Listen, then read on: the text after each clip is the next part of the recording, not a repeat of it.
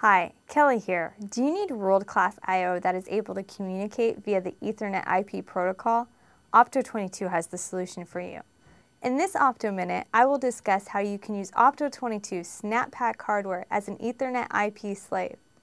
SNAP PAC S-Series, R-Series, and EB Series hardware with firmware 8.2 or higher provide ODVA certified Ethernet IP support Adding support for this open protocol means that any Ethernet IP controller from any vendor can speak to Opto22 I.O.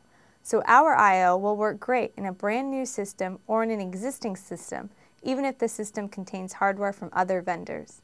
Integration is simple. You don't need third-party software drivers or custom development, so there's no need to worry about hardware communication or compatibility issues.